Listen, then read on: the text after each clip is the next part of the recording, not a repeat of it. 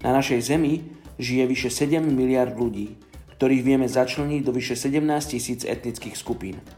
Z tohto obrovského počtu ľudí ešte 41% nemá prístup k evaníliu.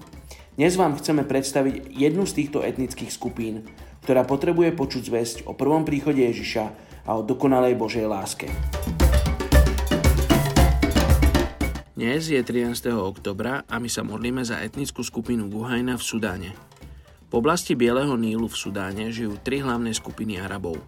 Gálin, Guhajna a Kavahla.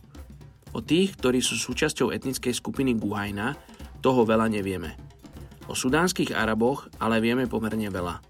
Sudánsky Arabi nachádzajú svoje dedistvo u Beduinov, ktorí sa pred stáročiami túlali púšťami Sávskej Arábie. Teraz je z nich rozmanitá skupina 16 miliónov ľudí. Samotných Guhajanavcov je cez 2 milióny. Sudánskych Arabov spája s ďalšími Arabmi z celého sveta veľmi málo. Jedná sa hlavne o aspekty čistého arabského života, ako napríklad prísne kodexy cti, lojality a pohostinnosti.